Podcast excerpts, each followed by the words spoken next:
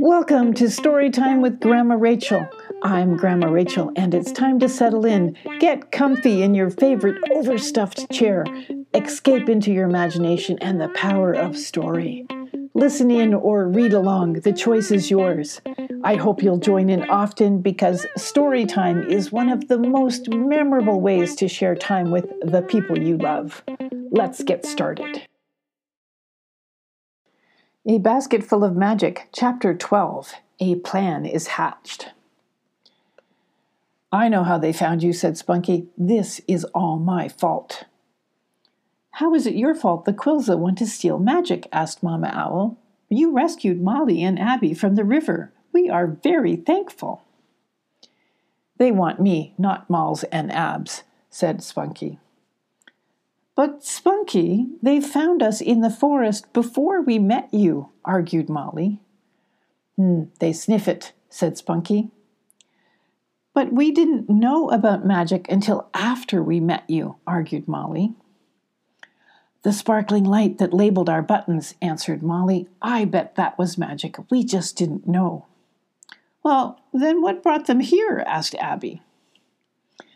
The sketch on Spunky's pendant changed. It added two little orange dots and one big golden dot. Not long after that, the quills showed up.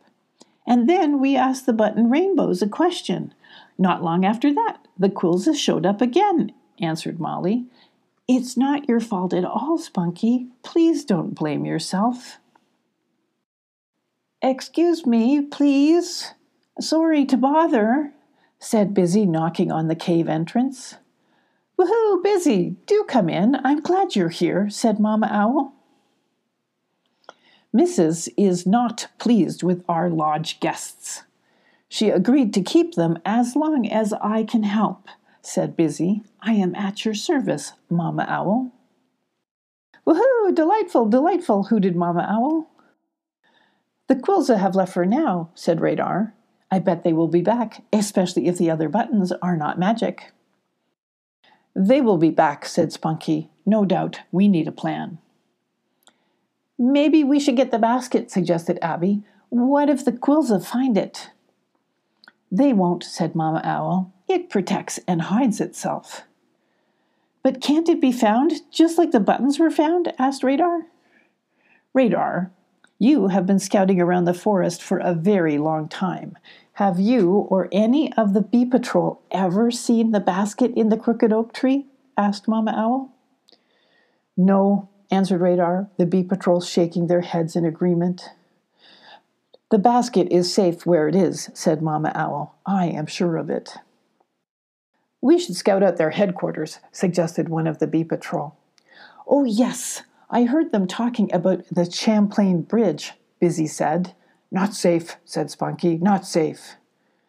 We don't know how to fight them, said Abby. Shouldn't we figure that out first? We need a defense, said Mama Owl, but I don't want to meet up with the Quillza here. I can gather others back in the forest. The bees can gather information and meet us back at the flat rock ledge at the edge of the river. We will hold them back as long as we can.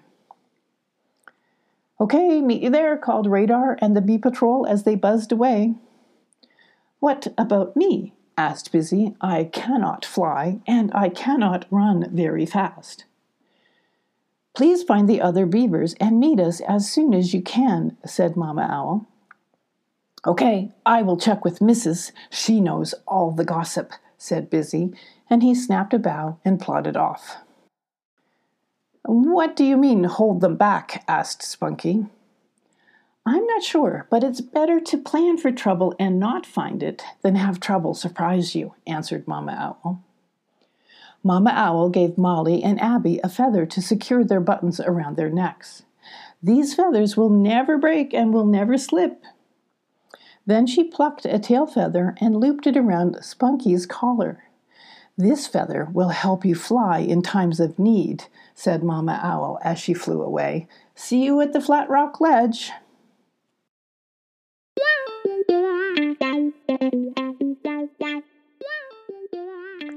Okay, friends, that's it for today. I'm Grandma Rachel, and I believe adventure has a way of finding those who look for it. Will you dare to look? Remember, your imagination is brilliant. Use it every single day. Until next time, this is Grandma Rachel. See you soon.